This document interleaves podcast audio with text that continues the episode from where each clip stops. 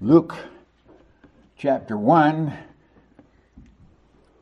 verses 57 to 66 record here that uh, Elizabeth's time of birth had arrived and she delivered to Zechariah a son as promised by God through the angel Gabriel who met with him there in the temple.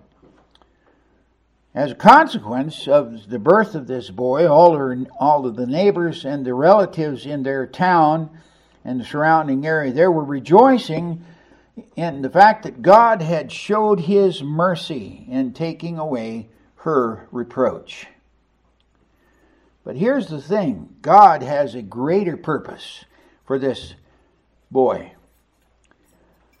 Not just to give him to Zechariah and Elizabeth in their old age in answer to their many prayers. Remember, Gabriel had said, God has heard your prayers, and Elizabeth will have a son. This boy is a significant change of events. He marks a significant change of events. In obedience to God, the child was then circumcised on the eighth day in accordance with the law of Moses, at which time they publicly announced his name. We read here that they, I think referring to the relatives and neighbors, would have called him Zechariah after his father, but his mother objected. Uh, his mother answered, No, he shall be called John there in, in verses uh, 59 and, and uh, 60. Hearing this, the people were shocked and objected. None of your relatives are called by that name. And what follows next I, have, has always amused me. Remember, Zechariah lost his ability to speak, not to hear. Yet the people presumed that since he was speechless, he was also deaf. So they made signs. It always tickles me. They made signs to uh, Zechariah inquiring what he wanted him to be called. So, asking for a writing tablet, he wrote, His name is John. That's in verses 62 and 63. Immediately his speech returned, and he spoke and blessed God. Verse 64. This scene here provoked in those who observed it some shock and fear. It tells us. The events they were witnessing were clearly unusual and of a supernatural nature, something that they were not accustomed to seeing. Thus, they, take, they took the word and spread it throughout all the hill country of Judea, of Judea there, and everyone wondered about this because it was pretending something from God, something they were even anticipating in their long history. Luke records their wonderment there in verse 66. What then will this child be? We have a tendency to play down John a little bit, but uh, we should not play him down. He was not long on the scene. But what he did was extremely signify, significant. It, the significance was in what was about to take place. Because after 400 silent years, there was now an expectancy that God was about to speak again. Now, in this message, I want to draw your attention first to show how the saving work of God anticipated in the Old Testament was declared fulfilled in the coming of John and Christ. Second, we will examine the prophecy of Zechariah. This prophecy involves two things. First is a declaration that the Lord performed what he promised to Israel, even going back to the days of Abraham. Then, secondly, it was a revelation that John was the prophet that Malachi predicted would announce the day of the Lord. When the Sun of Righteousness would arise, bringing the day of blessing upon the righteous, but at the same time warning the stubborn of their need for repentance. In Malachi, it says that John would, would turn the hearts of the fathers to the children and the children to the fathers, and really that's a euphemism for repentance. He would preach repentance. Repent, for the day of the Lord is at hand, the kingdom is at hand. And we read here, there in that very last uh, verse of uh, Malachi, in the sixth verse of chapter 4, says that uh, the Lord had, for those who refused to repent, He had placed them under the ban.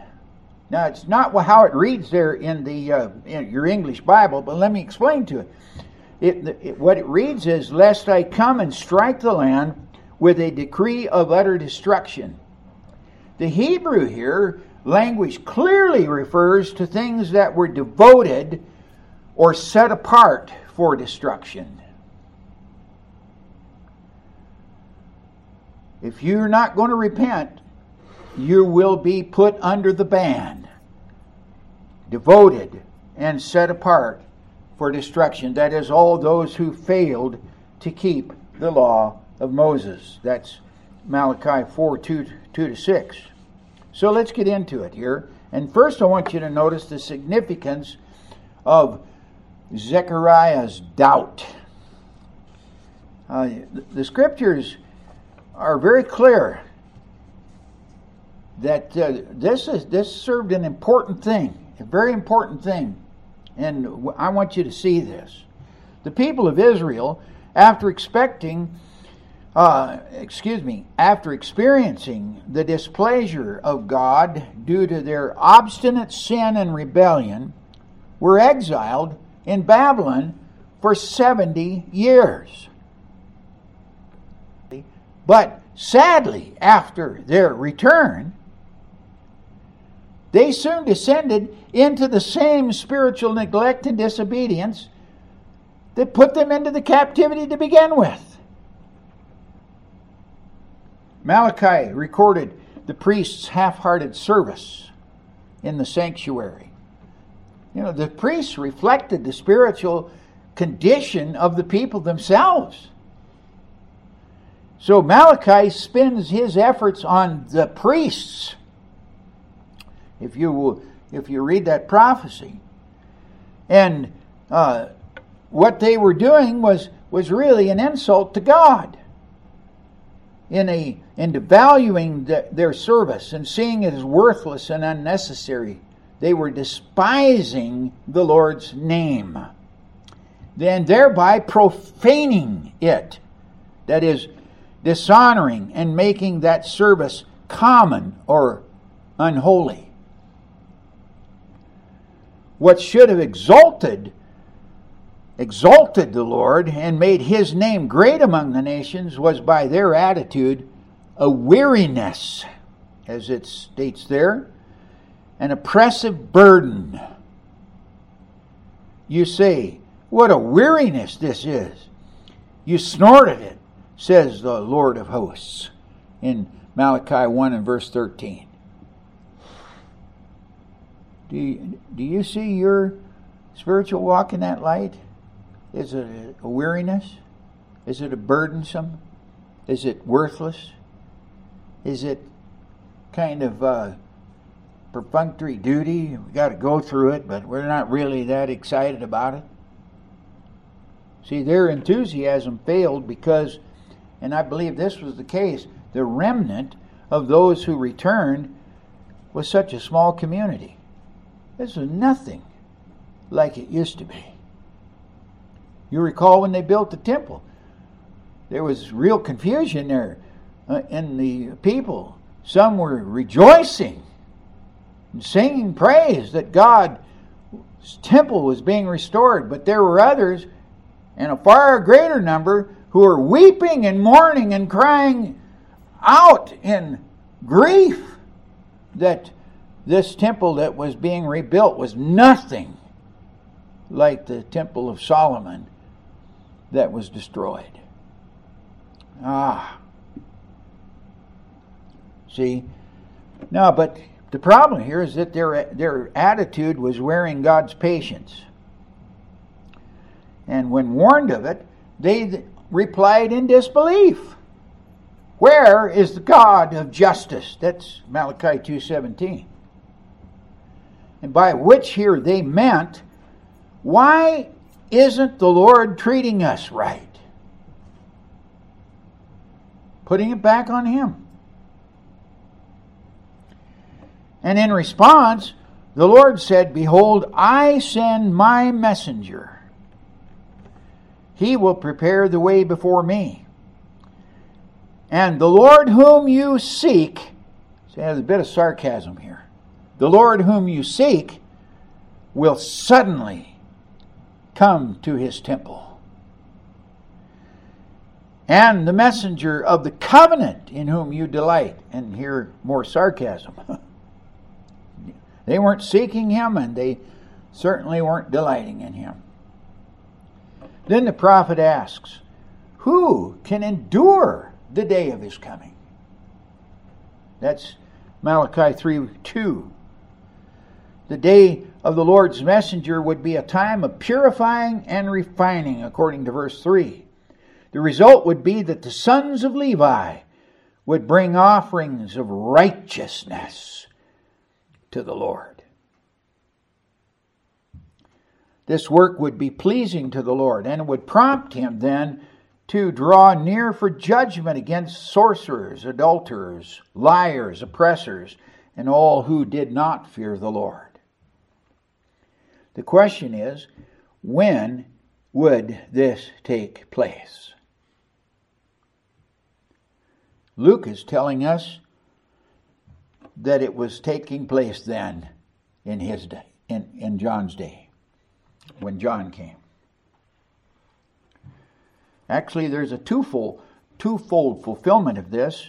The first is at the Lord's first coming, and then at the Lord's second coming. And we you see that played out there very clearly, even into the destruction of Jerusalem in 70 AD. The Lord then, after warning those who had turned aside from his statutes, pled with them, Return to me, and I will return to you. That's Malachi 3 6. Their, and again, their response was more disbelief. How shall we return? And the Lord's response to them was, Put me to the test. He challenged them.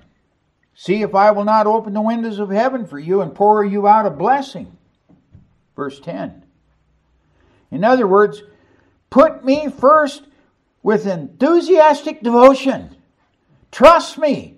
Obey me. Serve me. And again, their response was that it was vain to serve the Lord,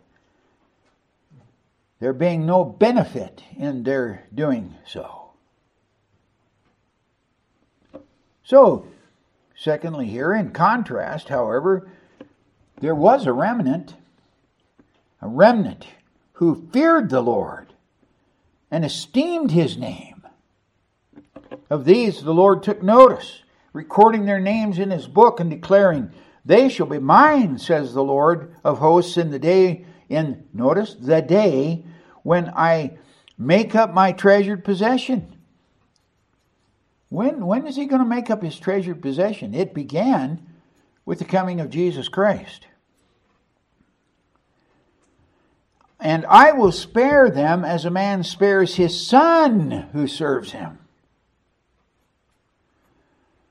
Then once more you shall see the distinction between the righteous and the wicked, between the one who serves God and the one who does not serve him. In other words, you priests aren't serving me. And the people aren't serving me. But there is a remnant who does serve me. And they are going to be called my sons. And I'm going to bless them. And uh, then at that time, when, when Jesus comes, you're going to be able to, to make that distinction between him who serves me and the righteous, and between the righteous and the wicked, and the one who serves me and the one who does not serve me. This prophecy was what Luke now shows to be fulfilled, and, and that is very clear in Zechariah's prophecy. I'm going to show you that. This prophecy here uh, was uh, was to show who were the true people of God. So now, in preparation for this day of the Lord, the remnant nation here that God uh, would would come forth after God's silence for 400 years. 400 years. And uh, I, I may be uh, taking a leap here, but uh, the number four is the number of created order. You know, there are four seasons, four directions, four dimensions. Four is earth is the number of the created order. 100 is the number of God's election to the children of promise, of the children of promise. 4 times 100 is 400. God was silent for 400 years. This silence ended when no less than the archangel Gabriel, who stood before the Lord in, in heaven, came into the temple and stood beside the altar of incense while Zechariah ministered to announce to Zechariah that the Lord had heard his prayers and that he would have a son. And it's no coincidence that upon revealing to Zechariah that the Elijah promised in Malachi was to be born to barren Elizabeth, that Zechariah responded with doubt and disbelief. He was acting just like the priests of Malachi's day. How can I be sure of this? How can I be sure of this? God's response to the priests. See, what the priests were doing, in effect, was shutting God's mouth. God was pleading with them, Return to me, and I will return to you. And they were saying, What's the use? We doubt you, we disbelieve you. So God shut his mouth for 400 years. Now he comes to Zechariah and announces to him an answer to his prayer. And what was Zechariah's response? How can this be? How can I be sure of it? But this time, instead of God's silence, he silenced Zechariah. But there's a, there's a distinct, uh, distinct difference here. In this judgment, it was not wrath, but mercy. And this mercy is indicated by the fact that after his tongue was loosed, his response was blessed to bless the Lord. Luke informs us that grace was extended to Zechariah in that he was filled with the Spirit and began to prophesy. Wow. The very first prophetic utterance in 400 years came from Zechariah's mouth. a doubtful priest, changed by God to prophesy in the power of the Holy Spirit of God. God spared him as a son who serves him. Wow. And here's a glorious truth God was speaking again. He was speaking again.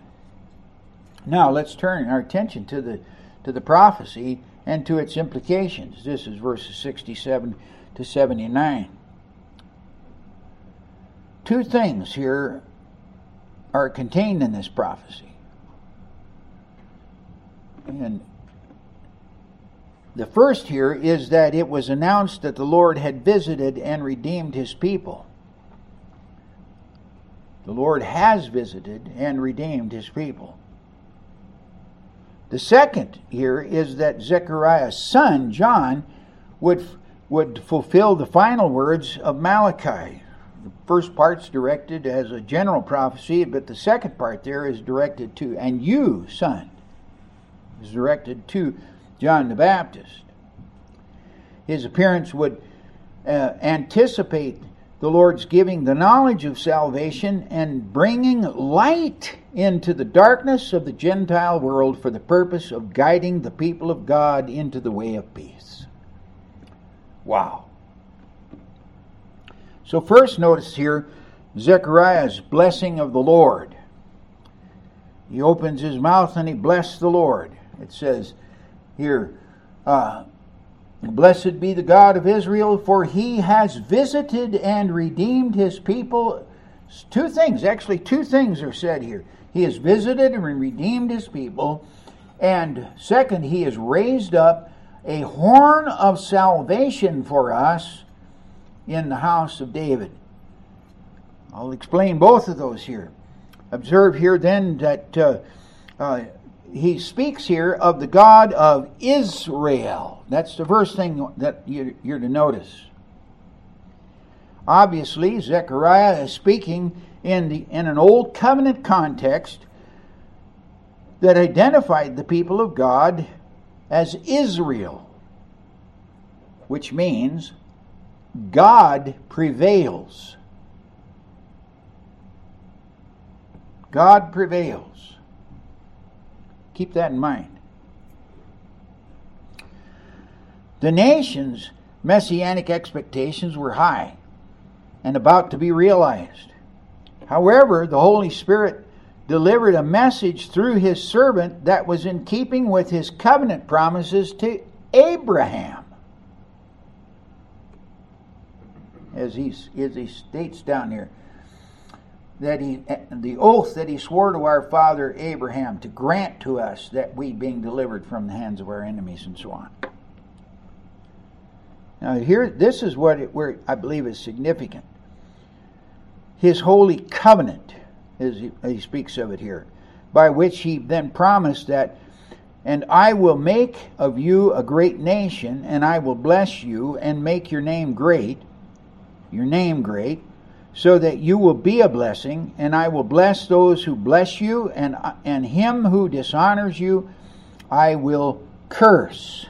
And in you all the families of the earth shall be blessed. What a promise. Now, modern evangelicals have argued here that God has two peoples. Because he spoke here of Israel, the God of Israel. So God has two peoples. He has a physical people on this earth, Israel, and he has a spiritual people, the church. And these two are not to be confused with each other. No, no way. And the church is, although often composed of both believing Jews and Gentiles, even in this gospel era, as we see clearly from the book of Acts. Thus, these folks like to see this covenant with Abraham in a broad, as a broader covenant with the nation itself in view, and they and so they argue that uh, uh, God's words here I will bless those who bless you, and him who dishonors you I will curse. They make that to apply to the whole nation, not just Abraham. Here's the problem. so they warn us don't make the mistake of despising the Jewish people, or you will suffer the curse of God. Him who him that blesses you, I will bless, and him that curses you, I will curse. Ah. But the problem here is that the Hebrew pronoun for you is masculine singular. It refers to Abraham alone. And I guess the purpose of this is to suggest that any who disagree with their premise that God has two peoples are guilty of dishonoring Israel. Not the case at all. God is going to greatly bless the nation of Israel in this, in this whole situation. At least those who are the remnant, those who feared his name. The New Testament, as we noted from last week's message there on Mary's song, clearly identifies Israel as spiritual, not physical identifying those who believe as Abraham believed to be those who are the true children of Abraham. As we noted here in Romans chapter 9, verses 6 to 8. Not all who are descended physically from Israel belong to Israel. And not all the children of Abraham, physical descendants, uh, not all not all the children not all are children of Abraham physical descendants because they are his offspring see? It is not the children of the flesh who are the children of, of God but the children of the promise are counted as the offspring. What was the promise? In you shall all the families of the earth be blessed. Again, it is of those, this is from Galatians 3 7 to 9. It is, it is those of faith who are the sons of Abraham. Those who are of faith are blessed along with Abraham, the man of faith.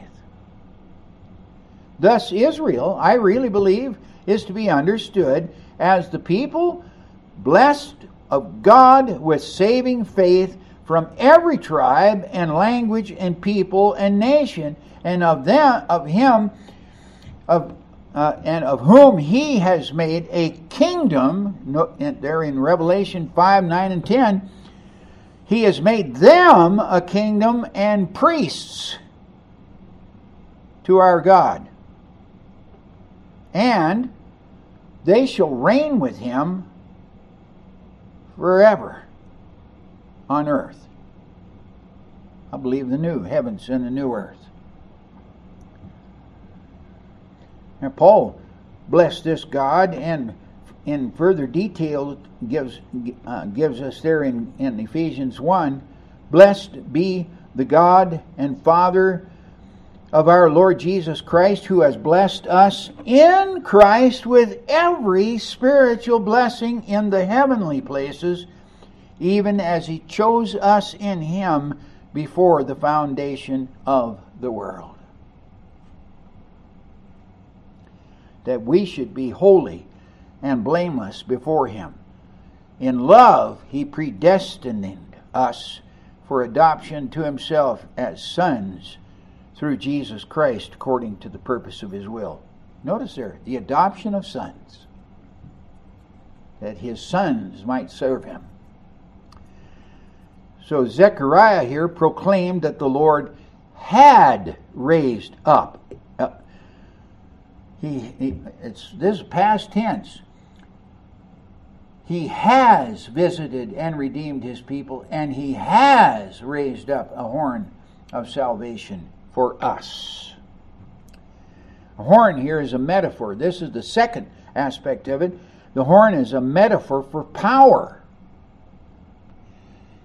The horn of salvation, I, I really think, is an indirect reference to the Holy Spirit.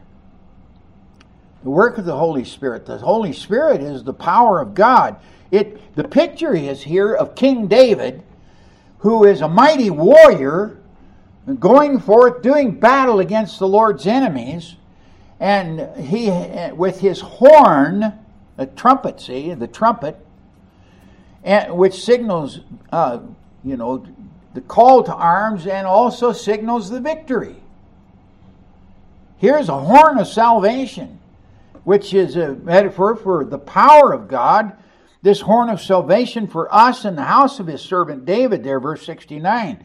This is a clear reference, again, to Jesus Christ, who descended humanly from David and has raised up for us on the day of Pentecost the, the, the work of the Holy Spirit. And notice here in the Greek, it's in the past tense. And this is significant because here it's used in a prophetic sense. It's prophetically of something promised, but not yet a reality, certain to be accomplished. So Zechariah is saying, folks, what you have looked for and anticipated is a done deal, even though it is not fully played out yet. And it's still not fully played out yet, it's still being accomplished. It's still being accomplished. So notice also that this horn of salvation relates to the house of David and that its purpose is that we should be saved from our enemies and from the hand of all who hate us. Here again, there was confusion in this, for they thought that, that the Messiah Jesus from the house of David would conquer their Gentile overseers. We just just reading there from uh, I think it was in Ezra there where where he confesses we're no longer free. We are we we are under the our oppressors, and we will always be. We want to be free from them, to be our own people again. Well, God said, no, that's not going to be. But we are under now the Lord Jesus Christ and he saves us from the hand of our enemies and from, er, from the hand of those who hate us. And this relates to the Davidic covenant, indicating that his people, that is the church, is the, is the eschatological dynasty of David prevailing over its enemies. Nobody can keep you from salvation if God has chosen you for Himself. No one can defeat you in that salvation because He is going to sanctify you and preserve you and keep you until the day of Jesus Christ. Oh, yes, you will be persecuted. You may even give up your life in that persecution. But to die, as Paul says, is to gain.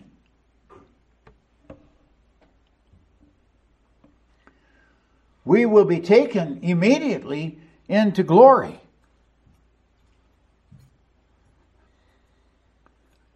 Dean Davis has written here while Zechariah himself may have understood these words ethnically and in terms of a latter day deliverance from Rome, we now see their larger meaning. We know that Christ has delivered us from far greater enemies, the wrath and retribution of God, the world, the flesh, and the devil, the hands of our persecutors, and the curse that has fallen upon the world due to the fall. This is from his personal correspondence to me. This visitation of God upon his people is in fulfillment of his covenant promises which would grant them, being delivered from the hand of their enemies, they might serve him without fear in holiness and righteousness before him all our days. How many times are we admonished? Fear not, fear not, fear not. We can serve him. We will serve him in righteousness and holiness all our days, pursuing holiness without which no man shall see the Lord. So we ask, does this characterize us? Does this characterize your life? And lastly, this brings us then to the prophetic uh, instruction to John here, his son, there in verses 76 to 79. And here Zechariah declares that John will be a prophet of the Most High. The second coming, as it were, of Elijah and the last old covenant prophet. As Jesus declared there, the law was until John. So he's closing the old covenant era but he, will all, he is also the forerunner to prepare the way for the Messiah who was to come. And he describes it here as giving the knowledge of salvation in the forgiveness of the sins of his people. When John began his ministry, he was in the wilderness. And he comes out to the river Jordan and begins to preach, and the crowds gather to him. And he preaches to them, Repent and be baptized, every one of you, for the forgiveness of sin. For why? Christ is coming. The Messiah is coming. You need to be ready. And the axe is laid to the root of the trees. Judgment's coming. Be prepared. See, this is that repentance of turning the hearts of the fathers to the children and the children to the fathers and so on. Malachi had promised also, and notice here he says, uh, to give the, the, knowledge of salvation to his people and the forgiveness of sins because of the tender mercy of our God, whereby the sunrise shall visit us from on high. That's Zechariah's prophecy. And in Malachi, we, we read of the promised Sun of Righteousness shall arise with healing in its wings. There in chapter 4, verse 2. And while this could be a reference to Christ, I, I don't think that the, the Sun of Righteousness is, the, is Christ, although I've seen many who have pointed to that. But notice what I, why I believe that. It could be a reference to Christ, but I think it's better to see it as the light of the gospel coming into the darkness to give the knowledge of salvation, because that's what he said before that to give knowledge of salvation to his people in the forgiveness of their sins because of the tender mercy of our God. Whereby, by this, the, then the sunrise has visited us. The light has arisen and shone upon us, this Sun of righteousness, to arise with healing in its wings. And I think this is supported there by, Dan, by Isaiah chapter 9, verse 2, which reads, The people who walked in darkness have seen a great light. Those who dwelt in the land of darkness, on them the light has shone. Yeah. We close this message here with the, the words of Cyril of Alexandria. He was an early church father, and he wrote in his commentary For those under the law and dwelling in Judea, John the Baptist was a lamp preceding Christ. God also spoke of him in a similar way I have prepared a lamp for my anointed. Psalm 132, verse 17. The law also typified him in the lamp. In the first tabernacle, it was necessary for the lamp to always remain lit. But the Jews, being after being pleased with John for a short time, flocking to his baptism and admiring his mode of life, quickly made him sleep in death, doing their best to extinguish the ever burning lamp. Therefore, the Savior also spoke of him as a burning and shining lamp, and you were willing to rejoice for a while in his light. John 5:35. So John here exemplifies our service as a witness of the gospel. Some rejoice to see the light, but after a time they reject it for their former lifestyle.